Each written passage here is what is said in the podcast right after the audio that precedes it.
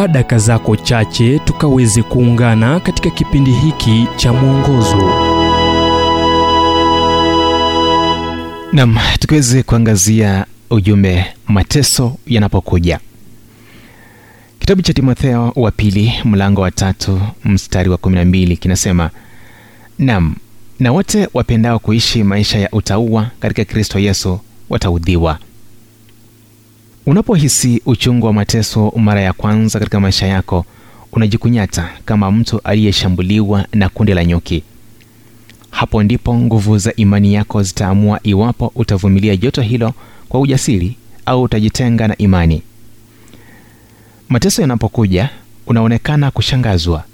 Kile petro aliwaambia wakristo kutopitia aliandika wapenzi msione kuwa ni ajabu ule msiba ulio kati yenu unaowapata kama moto ili kuwajaribu kana kwamba ni kitu kigeni kiwapatacho.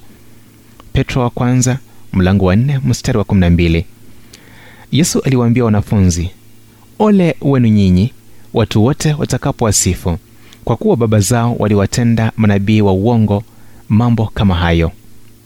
Luka 6 mstari wa 26 pia aliwaambia heri ninyi watakapowashutumu na kuwaudhi na kuwanenea kila neno baya kwa uongo kwa ajili yangu.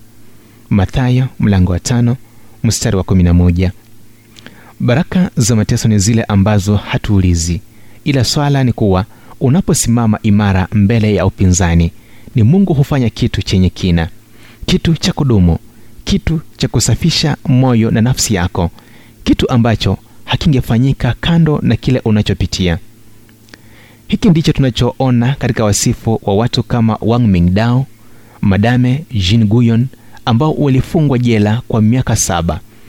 John bunyan ambaye angeachiliwa kutoka gereza la bedford kwa kuahidi kukoma kuhubiri au kufunza nje ya kanisa lililo imara na maelfu ya wengine ambao katika kizazi chetu wamesimama kinyume na maovu na wamelipia gharama ya kupoteza uhuru wao.